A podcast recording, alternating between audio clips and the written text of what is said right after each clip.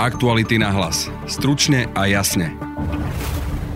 Tento rok bol pre naše podcasty mimoriadne plodný, jednak sme sa rozrástli o nových kolegov a nový denný podcast Ráno nahlas a jednak sme prekonali všetky dovtedajšie rekordy v počúvanosti. V dnešnom špeciálnom vydaní vám prinášame výber toho najlepšieho, čo v roku 2019 zaznelo v našich denných podcastoch.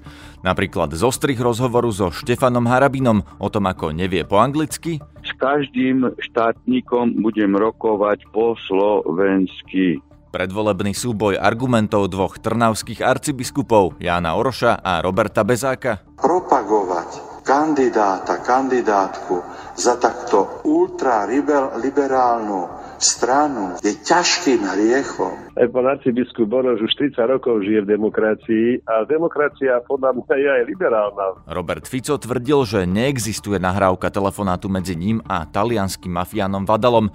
Česká investigatívna reportérka Pavla Holcová nám potvrdila opak. Ešte raz, neexistuje nič.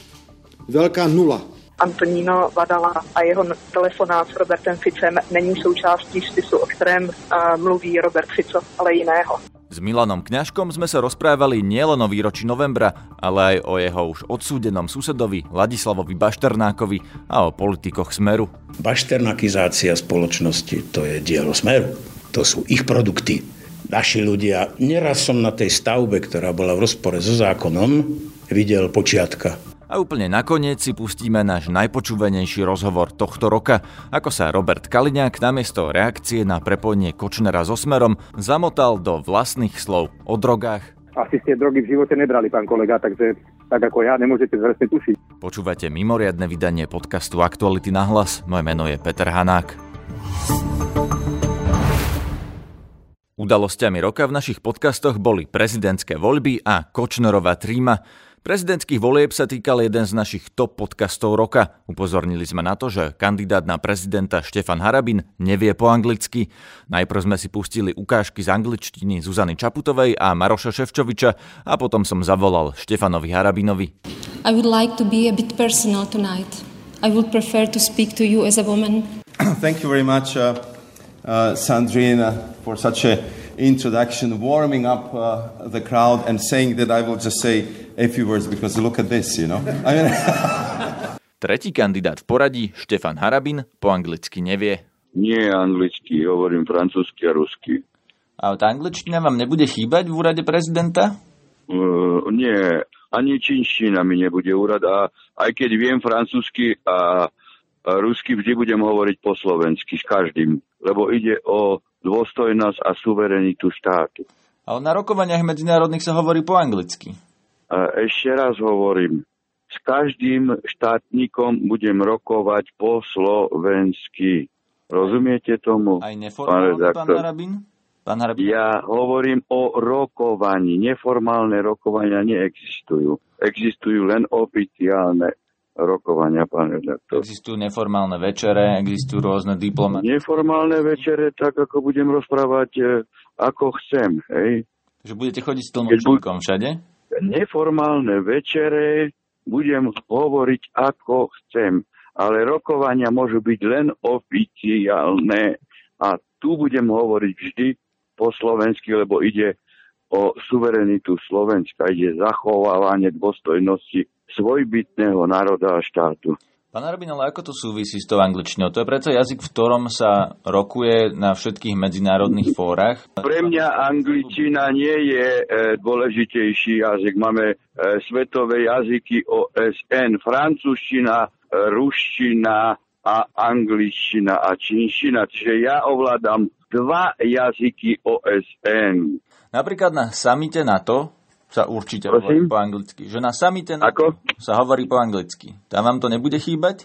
Hovorím vám oficiálnymi svetovými jazykami, teda jazykami OSN sú francúzština a ruština. Ja a pokiaľ ide Európsku úniu, tak všetky dokumenty sú vo francúzštine a v ruštine. Ale v Európskej únii vždy budem hovoriť po slovensku. Capisco italiano. Capisco italiano. Ja som sa pýtal na Sabin. Na... Ja vám odpovedám. Vám nebude chýbať čínština? Počas kampane Maroša Ševčoviča sa veľa diskutovalo aj o nahrávke telefonátu medzi Robertom Ficom a talianskym mafiánom Antoninom Vadalom. Fico na tlačovke prečítal list z talianskej prokuratúry, podľa ktorého takáto nahrávka v konkrétnom spise nie je. Spojil som sa preto s českou investigatívnou novinárkou Pavlou Holcovou, ktorá informáciu o telefonáte priniesla. Pre náš podcast povedala, že trik je v tom, že Robert Fico hovorí o inom spise. A stalo sa to, čo je pre slovenské médiá typické a prečo podľa nás, a hovoríme o to veľmi otvorene, predstavujú najväčšie nebezpečenstvo pre demokraciu. Dovolte mi, aby som citoval z jeho odpovede. Vo vzťahu k existencii priamých telefonických rozhovorov medzi Antonínom Vadalom a bývalým premiérom Slovenskej republiky pánom Robertom Ficom môžeme vyhlásiť, že v uvedenom trestnom spise sa nenachádza žiadny rozhovor. Počiarkujem, žiadny rozhovor z roku 2012, ktorý sa týka alebo ktorý zahrňa Antonína Vadalu. Neexistuje teda nič, čo by vás oprávňovalo obviňovať kohokoľvek z predstaviteľov Smeru sociálna demokracia z kontaktov s talianskými podnikateľmi a organizovanými štruktúrami. Ešte raz, neexistuje nič. Veľká nula. Česká investigatívna novinárka Pavla Holcová, ktorá spolupracovala s Jánom Kuciakom, si je istá existenciou rozhovoru medzi Robertom Ficom a Antonínom Vadalom. Tvrdí, že nahrávka je v inom spise, než v tom, o ktorom hovorí bývalý premiér. Ja vám z hlavy neřeknu, o kterém spise hovoří Robert Fico, protože všechna čísla všech spisů, se kterými pracujeme, neznám. Nicméně jsem si jistá, že tahle nahrávka je součástí spisů, které se netýkají samotného vyšetřování vraždy Jána Kuciaka a Martiny Kušnírové, ale týkají se vyšetřování Antonína Vadala. To znamená, že je to niekoľko spisov, ktoré sú v Itálii. Robert Fico hovorí o jednom konkrétnom spise, v ktorom tá nahrávka nie je. To znamená, že je v nejakom inom. Já si nemyslím, že by kdokoliv ze Slovenska k tomu italskému vyšetřovacímu spisu měl přístup. Ale vy máte spoľahlivú informáciu, podľa ktorej viete, že tá nahrávka rozhovoru medzi Antonínom Vadalom a Robertom Ficom existuje? Áno, samozrejme. Takže Robert Fico klame, keď hovoril, že nikdy s Antonínom Vadalom netelefonoval? Já bych nechtěla se pouštět tady do těch cyklických hádek, kdo říká co a kdo lže nebo nelže. Prostě si myslím, že Antonino Vadala a jeho telefonát s Robertem Ficem není součástí spisu, o kterém mluví Robert Fico, ale jiného. Podľa čoho, alebo ako viete, že tá informácia, ktorú máte vy, že ten telefonát existuje, je pravdivá? Protože náš zdroj z italské prokuratury, se kterým pracujeme už dlouho, je naprosto spolehlivý. A ten hovorí, že tá nahrávka existuje a že on ju počul? Áno. Pred prezidentskými voľbami sa najviac počúval rozhovor s bývalým arcibiskupom Robertom Bezákom. Ten pre náš podcast reagoval na kázeň súčasného trnavského arcibiskupa Jána Oroša, ktorý hovoril o ťažkom hriechu v prípade voľby liberálneho kandidáta. V kázni si okrem iného vybavoval účty aj s ďalším kandidátom, Františkom Mikloškom. Postaviť sa v televízii a propagovať kandidáta, kandidátku za takto ultraliberálnu stranu, za prezidentku, je ťažkým hriechom. Áno, je to smutné, že na stranu ultraliberálnych kandidátov sa stavajú niektorí veriaci, cirkevní hodnostári a katolíckí politici. A on povie, že keď cítia i vzťah lásky, dvaja muži jeden k druhému, majú sa radi a spolu založia nejaké spoločenstvo. To nie je hriech. Ako to môže povedať kresťanský, katolický politik, ktorý prešiel disentom a všetkým možným? Zuzana Čaputová reagovala slovami, že ľudia by sa nemali nechať rozdeľovať. Ján Oroš v kázni narážal na svojho predchodcu, bývalého trnavského arcibiskupa Roberta Bezáka, ktorý je podporovateľom Zuzany Čaputovej. Pýtal som sa ho, ako reaguje na slova Jána Oroša. Prekvapila ma dikcia, lebo takýmto spôsobom sa v cirkvi už 10 ročia nehovorí, že niečo je ťažký hriech a vôbec také ako keby príkazy. Pamätám si ešte aj za dávnejších dôb, pravda, keď bola komunisti veľmi silno vstúpili do spoločnosti, cirkev sa vyštancovala až na úrovni exkomunikácie, kto by ich volil. A toto už dávno je za nami, takže ja nechápem celkom, prečo pán arcibiskup zvolil takýto podivný tón o nejakých ťažkých riechoch. O tých kresťanských voličov sa uchádzajú aj Maroš Ševčovič zo Smeru, aj Štefan Harabin, aj Marian Kotleba. Prečo sa podľa vás arcibiskup Orosch potreboval vyhraniť práve voči Zuzane Čaputovej a Františkovi Mikloškovi? Jednej veci nerozumiem, viete, lebo však aj pán arcibiskup Orosch už 30 rokov žije v demokracii a demokracia podľa mňa je aj liberálna. Po svojej podstate umožňuje mnohým existovať. Takže on sám neviem, kde by bol a čím by bol, keby nebolo teraz práve demokracie 30 rokov a liberálnej spoločnosti, kde cirkev môže hovoriť a robiť, čo chce, a môže vystupovať so svojou súkromnou televíziou a hovoriť na celé Slovensko. Povedzme, aj tí kandidáti sú naozaj rozliční, len je to také divné, že práve vyšli sme z totality a mnohí z nich, ktorí v tej totalite boli členmi komunistickej strany, ako zrazu sú tie najlepší veriaci. To celkom nerozumiem, že ako to je možné takto nejako posunúť smerom ku kresťanom, že toto nie je problém, už absolútne problém, hoci to obrovský problém bol svojho času, to si ešte musí pamätať. A vyťahneme len teda morálny kázus LGBTI a povedzme tých interrupcií, tak to je, že to je jediný problém, ktorý cirkev má, zaujímavé, teda ja tomu celkom nerozumiem, lebo žijeme v tejto spoločnosti, kde tie práva sú širokospektrálne. Tak nech cirkev ukáže, o čom jej ide, na akej úrovni záleží, na tom ľudskom živote, ľudskej dôstojnosti, ale mi to tak troška prípada, to hrozenie zvihnutým prstom a poukazovanie na určitý typ kandidátov ako strata už tej súdnosti. Nakoniec na Slovensku sa poznáme, vieme, kto čím žil, ako sa správal, takže nech sa teda pomenujú jednotliví kandidáti, v čom teda pre tých kresťanov nie sú vhodní, keď už teda sme si vybrali len dvoch z nich. Práve na to sa pýtame, že arcibiskup Orosch si vybral len dvoch z nich. Kritizoval Zuzanu Čaputovú a kritizoval Františka Mikloška. Nie je toto signál veriacim, že majú napríklad podporovať tých ostatných?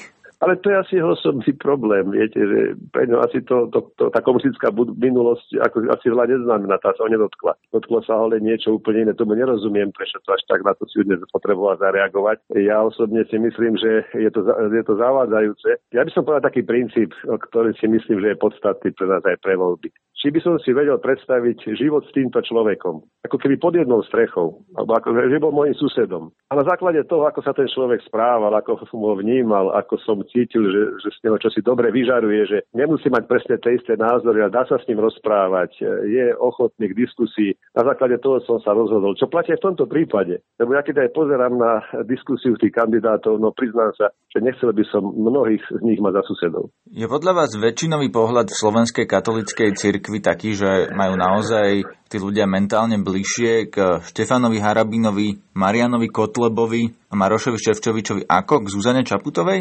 Tomuto nerozumiem, sa vám priznám, že toto je pre mňa záhada, pretože mne Zuzana Čaputová prípada naozaj ako slušná žena, ktorá v tom svojom živote, ako veľmi som si ju predstaviť ako susedu naozaj, keď už teda sa vrátim späť k tomu môjmu princípu, ako človeka, s ktorým sa dá porozprávať. Ja nerozumiem, že prečo, alebo teda, keby som mal porozumieť, neviem, že či to je nejaká taká spätosť, tajná, tajomná, možno našich biskupov s tou vrchnosťou za tie roky rokúce, lebo však to nie je vec nejako jednoho, dvoch rokov. Či už sa tak sa zblížili tie parametre vlády a cirkvi, alebo teda naozaj je to len to, že niekto povie, že som proti interrupciám a už nám to stačí a už nehľadíme na nič inšie, ako sa v iných prípadoch správa, ako sa chová. Ja si myslím, že čo sa týka takej tej morálneho testovania, je to tak skôr pre mňa také čosi až zlé, by som povedal. Takto to nesmie byť.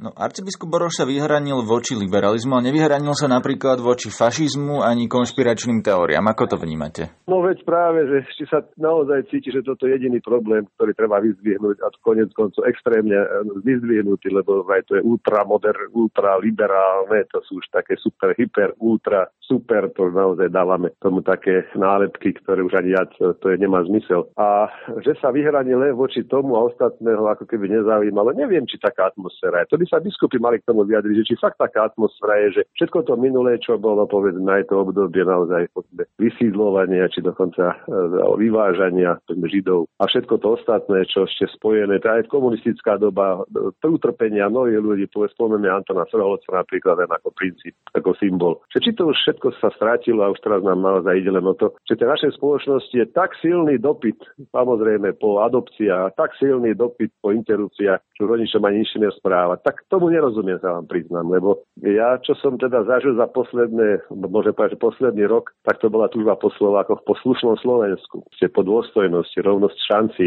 Tohoto by sa mohla cirkev chytiť, teda arcibiskup Orosch, a na to bol ako princíp teda nejakého porovnávania či hodnotenia kandidátov. Prečo podľa vás týchto tém, ktoré spomínate, sa nechytajú a chytajú sa práve takých tých eticko-morálnych otázok, ako napríklad oni hovoria o nejakej gender ideológii a o homosexuáloch, o právach homosexuálov. Prečo sa chytajú práve tohto a nie toho, čo ste spomenuli doteraz? To je pre mňa tajomstvo naozaj. Ja nechcem podozrievať, že či to fakt je niečo také aj zaujímavé o tom rozprávať, lebo ja osobne teda musím povedať, že na mňa mnohé tieto témy nedoliehajú. Možno práve preto, že v nej nevidím zmysel môjho života. Jednoducho neviem, nerozumiem tomu, to je otázka celé pre psychologa, možno až psychiatra, že prečo to potrebuje to tak strašne vyzdvihovať. A ešte keď to poviem, troška budem taký osobnejší, zvlášť keď cirkvi dnes riešime také komplikované problémy so sebou samým, veď dokonca už kardináli sú odvolávaní z funkcií. A bol by som opatrnejší v niektorých vyjadreniach, lebo znamená, že keď sme na to my sami doplácali, čo chceme od ľudí, aby jednoznačne žili. Tak to je niečo také skoro až chore, nie? Nemáte pocit? Prečo napríklad by kresťania podľa vás nemali voliť napríklad Štefana Harabina? Ja, tak ja som tú diskusiu videl, no neviem, ja sa bojím, že za tým človekom už z toho stojí toľko, že nedokážem si predstaviť, že áno, teraz už to bude všetko v poriadku a nebudú tie problémy. Čo konkrétne? No aj všetky tie kauzy, ktoré boli s ním spojené, povedzme, keď bol súdcom najvyššie, keď bol predseda teda najvyššieho teda súdu. A vôbec tým, ja teda čítam, ako vždy vie vyhrať na svoj prospech veľké peniaze. Vidím ho, akým spôsobom vie šíriť reči o tom, koľko tu máme koľko 100 000 migrantov sa prídu, a nič z toho nejako také. Bojím sa, že to je taká manipulácia, niečo také, čo to je populizmus. A ja nemám rád populizmus, takže je to skôr možno vec taká intuitívna, osobná, vychádzajú aj z toho, čo vidím a počujem. V tomto prípade, keď sa pýtate na neho. A potom tiež, no je to človek, ktorý vedel byť aj v strane, vedel byť aj v HZDS a vie byť aj dobrým veriacím teda. A jednoducho všetko vie byť, no to sa bojím takých ľudí, ktorí vedia, ako si o tom rozprávať, lebo chápem sám, že nie je to ich podstata. S Robertom Bezákom sme teraz nahrali aj vianočný podcast priamo v našom štúdiu, ktorý nájdete na webe Aktualit, aj na Spotify pod názvom Robert Bezák : Boli biskupi úprimní? Kúfa im prerastol cez hlavu. Aktuality na hlas. Stručne a jasne. Tento rok sme oslavovali 30 rokov slobody, teda výročie nežnej revolúcie. Pri tej príležitosti som si do štúdia pozval jedného z tribúnov novembra a následne politika, exministra, herca a bývalého šéfa televízie Milana Kňažka. Išlo o najpočúvanejšiu epizódu nového ranného podcastu Ráno nahlas, ktorý sme pre vás začali tvoriť od septembra. Problém našej politickej a spoločenskej situácie je v tom, že tá verbálna časť prejavu sa odlišuje diametrálne od ich skutkov. Už 30 rokov sú tu ľudia, ktorí stále hovoria, že nemajú koho voliť, napriek tomu, že strany vznikajú, zanikajú, sú rôzne nové. Čo by ste povedali takému človeku, ktorý nechodí k voľbám, lebo to je zhruba polovica populácie? Podľa čoho by si mal vyberať, alebo keď povie, že nemá koho voliť, čo by ste mu odkázali? Vždy má koho voliť. Treba si uvedomiť niekoľko rovín. Nikdy to nebolo ideálne, nie je to ideálne a nikdy to ideálne nebude. Ľudia hovoria, že budú radšej voliť menšie zlo. Ja by som to preformuloval. Povedal by som, že budem voliť toho, kto má väčšiu šancu byť lepší než ten, čo bol predtým. Voľby sú veľmi dôležité. Netreba sa vystavovať akýmsi emóciám, netreba milovať politikov ani nenávidieť, to nech si nechajú pre svojich rodinných príslušníkov a milencov a milenky, ale mali by počúvať, čo hovoria a pozerať sa, čo robia tí politici a hlavne pozerať sa im na prsty. Môj dobrý priateľ, ktorý tu podniká, cudzinec, už dlhé roky podniká na Slovensku, mi povedal: Milan, vieš, aký je rozdiel medzi Dzurindom a Ficom?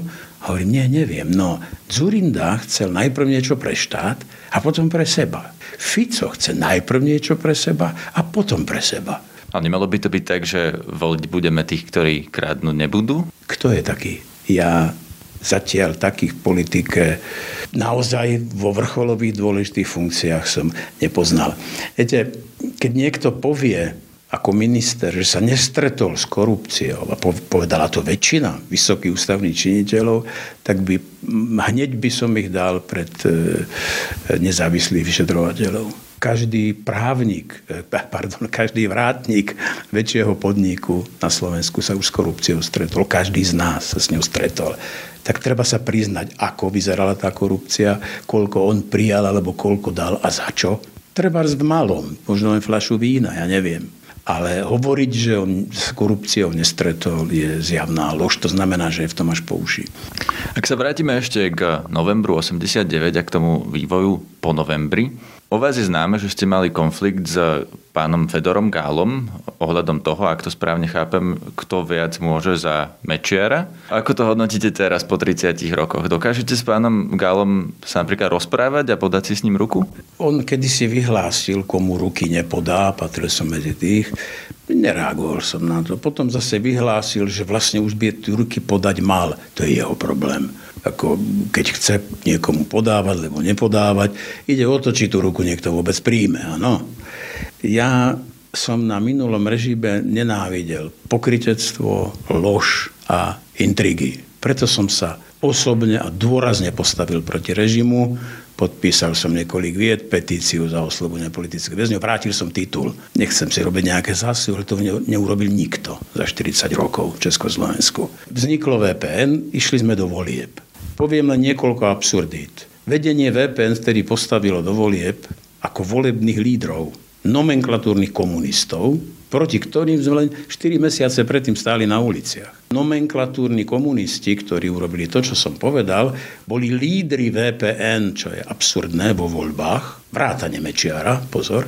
Mnohých nás prehovorilo vedenie VPN, aby sme išli do volieb, pretože sme mali 7%. My sme vyhrali voľby VPN. Tí, ktorí nás do tých volieb prehovárali, konkrétne Gál, Zajac, Flamík, do volieb nešli. Ale po voľbách vytvorili ústredný výbor verejnosti proti násiliu a riadili federálny parlament, slovenský parlament, federálnu vládu, slovenskú vládu a jednotlivých ľudí. To je absurdné. Tam sú základy partokracie. Keď u Zajaca na byte sa dohadovali, že ako bude vyzerať vláda, prečo nie vo VPN a so všetkými. Zajac píše, že som tam vraj bol a že som už zabudol svojou hereckou pamäťou na chuť tých chlebíčkov a podobné literárne poklesky. Ale Tatár napíše, že všetci tam boli a dohadovali sa o vláde, okrem Budaja, Mečiara a Kňažka. Viete, keď niekto klame, mal by sa dobre dohovoriť, že ako to bude vyzerať, pretože každý hovorí niečo iné potom. Pán Kňažko, oni teda podľa vás stále klamú? Vy stále ste v tom ako keby konflikte s týmito ľuďmi? Nie sú v žiadnom konflikte. Nie sú úplne ukradnutí. Ľudia novembra sú ľudia novembra. Revolúcie. Tá skončila nominovaním Havla na prezidentský post a pre niekoho ešte konzervatívnejšieho, definitívne prvými slobodnými voľbami. A oni sa tvárili, že revolúcia pokračuje v roku 91-92 a nerešpektovali ústavné zmeny. Tak aký konflikt? Ja nie som v konflikte. Oni boli v konflikte so zákonom, s ústavou a s demokratickými pravidlami. Nie ja. Ja som odišiel. Zajac píše, že sme sa drali za mocou, bývalí Mečiarovi ministri, a odišli sme do opozície. To je chore. Čiže pozrite sa, v akom konflikte. Ja som bol v reálnej politike, spolu zakladal som 3 politické strany a zvrhli sme Mečiara. V roku 1993, keď som odišiel, som zobral poslancov, založil Alianciu Demokratov, Demokratickú úniu, až po SDKU to vlastne boli už len fúzie. Rozumiem, ale títo ľudia tvrdia, že ten spor bol o Mečiarovi, aspoň takto podáva Fedor Gál, že vy ste teda odišli z VPN zakladať HZDS. On napríklad o sebe hovorí, že jeho vlastným slovníkom, že bol blbý, že nevidel, kto je Mečiar na začiatku tých 90. rokov, a podľa neho vy ste to zbadali až neskôr. Ako sa na to pozeráte vy? Čo sú to za taraniny? Nehnevajte sa. Hovoríme o faktoch. Faktom je, že ste odišli z VPN s Mečiarom zakladať HZDS. Založili sme HZDS, pretože sa nerešpektovala národný pohyb vo VPN. To je jeden z 12 bodov mimochodom. Ako sa to neskôr zvrhlo? To je otázka vývoja, otázka volieb a tak ďalej, ale nie vzniku HZDS. A teda stále nemáte dobré vzťahy? žiadne vzťahy, pretože oni prepisujú dejiny. Oni nie sú v stave si priznať to, že vlastne v tom vznikla veľmi čudná situácia. Ja som ju popísal, fakty, ako fungovalo VPN. Ľudia, ktorí nemali legitimitu, to je si to predstavte dnes, to je fakt. Si predstavte, že by, povedzme, Fico nebol vo voľbách, ale riadil by vládu. On v tých voľbách bol. To, že ju riadi, ani to sa nám nepáči. Nemalo by to tak byť. Ústava hovorí, že predseda vlády to má robiť. A nie nejaký predseda strany však. I to nám prekáža. A to je priepastný rozdiel medzi tým, čo robili oni na začiatku, ktorí ani neboli vo voľbách, viete. Čiže... Takže teraz, keď bude 30 rokov od novembra, budete možno na nejakých oslavách, alebo čo, viete si predstaviť, že si s Fedorom Gálom podáte ruku? Ale ja sa tým nezaoberám. Fedor Gál napísal vo svojej knihe, že mne písal prejavy smiechu, ktorého som v živote nevidel, ani som s ním telefonoval. Ako mám s takým človekom? Čo mám s ním? Potom povedal, aha, splietol som sa, bol to cibuľ a ďalšia lož. Ako, dobre, nech stiahnu tú knihu z obehu. Alebo nech na každej strane, kde sú tieto lži, kde má titule, ako že som bol taký poslík a poskok Mečiara a podobné nezmysly. Nikto sa nepostavil tak rázne proti Mečiarovi ako ja. Čo to rozpráva? Toto ak Gál urobí, nech sa páči. Chcete, aby sa vám ospravedlnil? Nie, sa nedá ospravedlniť. Nech urobí to konkrétne, čo som povedal. Nech stiahne tú knihu z obehu. Ktorá je plná lží. Toto je tá najabsurdnejšia. On s tým dokáže žiť, jemu to nevadí. Tak čo s takým človekom? Ako, čo ja mu mám podávať ruku? Ja ako... Nie, Gál. Je, no. Nechcem používať nejaké pejoratívne slová, ako on používal na mňa v tej knihe, ale ja s Gálom si v podstate o čom sa budeme baviť. Revolúcia, áno, o tej sa môžeme rozprávať, ale to ďalej a to, čo teraz píše, no ako pardon. Poďme ešte k ďalšej téme. Vy ste mali suseda pána Ladislava Bašternáka. Ako teraz vyzerajú vaše susedské vzťahy, keď je Bašternák vo väzení? Tak teraz sa presťahol do Dubnice a čakám, že Fico ako jeho podnájomník sa do tej Dubnice presťahuje za ním, lebo patria k sebe. Bašternakizácia spoločnosti, to je dielo Smeru. To sú ich produkty. Naši ľudia, neraz som na tej stavbe, ktorá bola v rozpore so zákonom, videl počiatka. Tak z počiatku som si myslel, že ho nahovára, aby dodržiaval zákonné postupy, lebo bol vtedy minister dopravy, ale potom som pochopil, že tam sú iné prepojenia. Bol to nesmierne arogantný človek, ktorý mi zastavil kolaudáciu na kraji cez smeráckých funkcionárov, samozrejme. Čiže Bašternákovi len toľko, že to je len začiatok. Umožnili mu predať desiatky športových aut, celý svoj majetok, zničiť účtovníctvo a teraz sa tvária, že mu idú zhábať majetok, pretože on sa s nimi delil dokázateľne. Tým počiatkom na Donovaloch to hádam nie náhodou si postavili tam tie haciendy jedna pri druhej. Aktuality na hlas. Stručne a jasne. Úplne najpočúvanejším podcastom roka 2019 bol ten z 1. augusta, keď vyšla Kočnerová tríma. Kočner písal Bederovi, že ak nebude vládnuť Smer, všetci skončia v base. O reakciu som požiadal exministra vnútra a podpredsedu Smeru Roberta Kaliňáka. Nijako na to nereagujem, pretože som ich nečítal. Ja som sa dozvedel o článku v Denníku N, ktorý kopíruje jasnú štruktúru, ktorú urobil presne vtedy, keď sa objavili informácie o závažných daňových trestných činoch bývalého prezidenta Kisku a jeho firmy KTAC. A hneď na to vlastne sa vypalilo v médiách neexistujúci telefón medzi Vadalom a Robertom Ficom. Pán Kaliňák, ale teraz sú to prepíšť tej trímy, tej aplikácie kontrolovanej. To je policajná analýza, čo tam Denník N cituje. Neviem, odkiaľ to celé pochádza, ani ma to nezaujíma, ale v každom prípade viem povedať, že to, čo Denník N napísal, je nezmysel. Je reakciou na to, že sa ukázalo, že líder opozície je drogovo závislý, tak je nevyhnutné takýto gigantický škandál prekryť nejakými vetami. A z môjho pohľadu nie ste dosť dobrý novinár, pán Hanák, keď mi hovoríte, že neviete, o kom hovorím. Ja sa pýtam, že koho myslíte, alebo tak viete. Tak neviete veľmi dobre, koho myslím, nie? Tak tento škandál, tak neviem, o čom za posledné dní, kde by niekto iný a jeho komunikácie. Ja sa vás pýtam na to, že aká je vaša reakcia? Ja vám odpoviem. Tam sa spomína konkrétne Smer. Pán Kaliňák, prosím, položím vám otázku, dobre? Pán Kočner tam spomína konkrétne Smer-SD, tvrdí, že ak bude Smer-SD, alebo teda, že im záleží na tom, aby Smer-SDS zostal vo vláde, inak skončia všetci v base. Ako reagujete na toto? Kapite, nebudem komentovať akúkoľvek komunikáciu súkromných ľudí, ktorí si môžu napísať, čo chcú. Ja vám viem povedať iba jedno, že samotný denník N si šliape po vlastnom jazyku, pretože už v lete roku 2017, pred 2 rokmi, dávno pred vraždou vášho kolegu, písal články, ako polícia vyšetruje a obvinuje, vo viacerých prípadoch obvinila Mariána Kočnera. Tak keby Marián Kočner mal riadiť políciu alebo mal naplnená smrť, tak jak by mohol byť vyšetrovaný a obvinený. Pretože aj samotný Tibor Gašpar na tlačovke oznamoval stíhanie Mariána Kočnera vo viacerých trestných veciach. A ak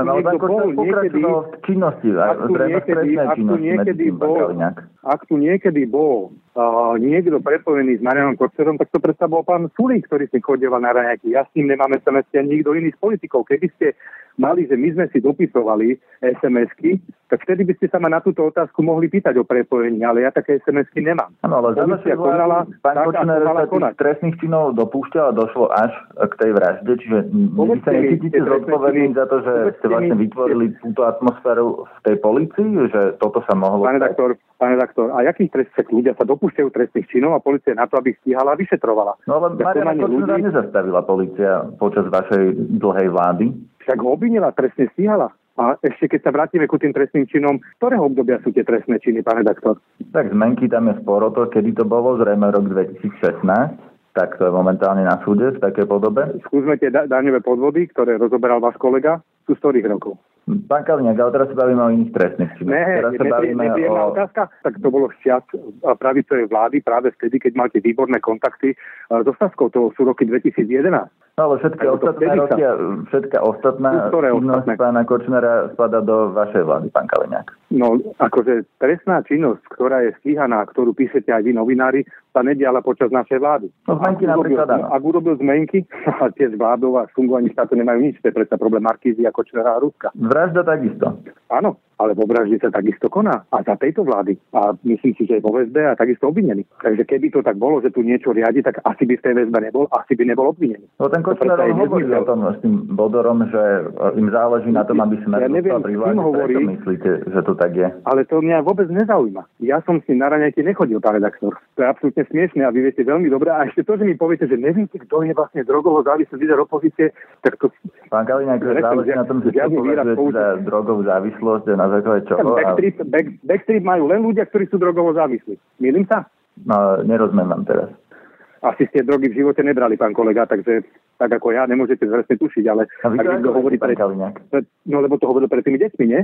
V tomto to nerozumiem tejto problematiky. No, a keďže som nevedel, čo to znamená backtrip, tak mi vysvetlili, že to je vlastne akože návrh tvrdých drog, ne z marihuany. Možno sa milíme, nie sme odborníci, ani vy, ani ja neberieme drogy, ale niekto tu drogy berie a má odbornú hantírku tohto duchu. A keďže sa stal nejaký priešvih, no tak ho treba prekryť zase nejakým absolútnym nezmyslom. A to je tento. Pretože... Pán Kaliňák, ale toto je dôkaz v trestnom konaní, ktorý navrhol prokurátor Jan Čanta, tie prepisy, ja sa vás to nepýtam len tak. Ja teda neviem, že by to bol dôkaz trestnom konaní. No, prokurátor to predložil na súd v tejto podobe. Dôkazom trestnom konaní sú veci, ktoré svedčia o spáchaní nejakého trestného činu. Tu vyhľadáte len bulvárnu tému, aby ste zakryli priešich iného lídra opozičnej politickej strany. Pán Kaliňák, viete, že to nie je pravda. Hlavne, keď sa spýtam na jednu vec, a vy odpovedáte o niečom inom. Ja som vám presne vysvetlil. Je to nezmysel. Keďže bol vyšetrovaný vo viacerých prípadoch a vo viacerých prípadoch bol aj obvinený ešte dlho pred vraždou, tak potom nemôžete tvrdí, že niekto riadil políciu. Ale pokračoval v trestnej činnosti a mal informácie. Evidentne ju neriadil, pretože bol obviňovaný a vyšetrovaný. Ale ako to, že mohol pokračovať v tej trestnej činnosti tak dlho? V jakej trestnej činnosti pokračoval? Zmenky je jediná vec, ktorá je teraz aktuálna. No a vražda? Ja vraždu ešte neviem, jak vlastne dopadne. Že musíte došetriť, je v nej obvinený a tak ju spáchali to tí dvaja.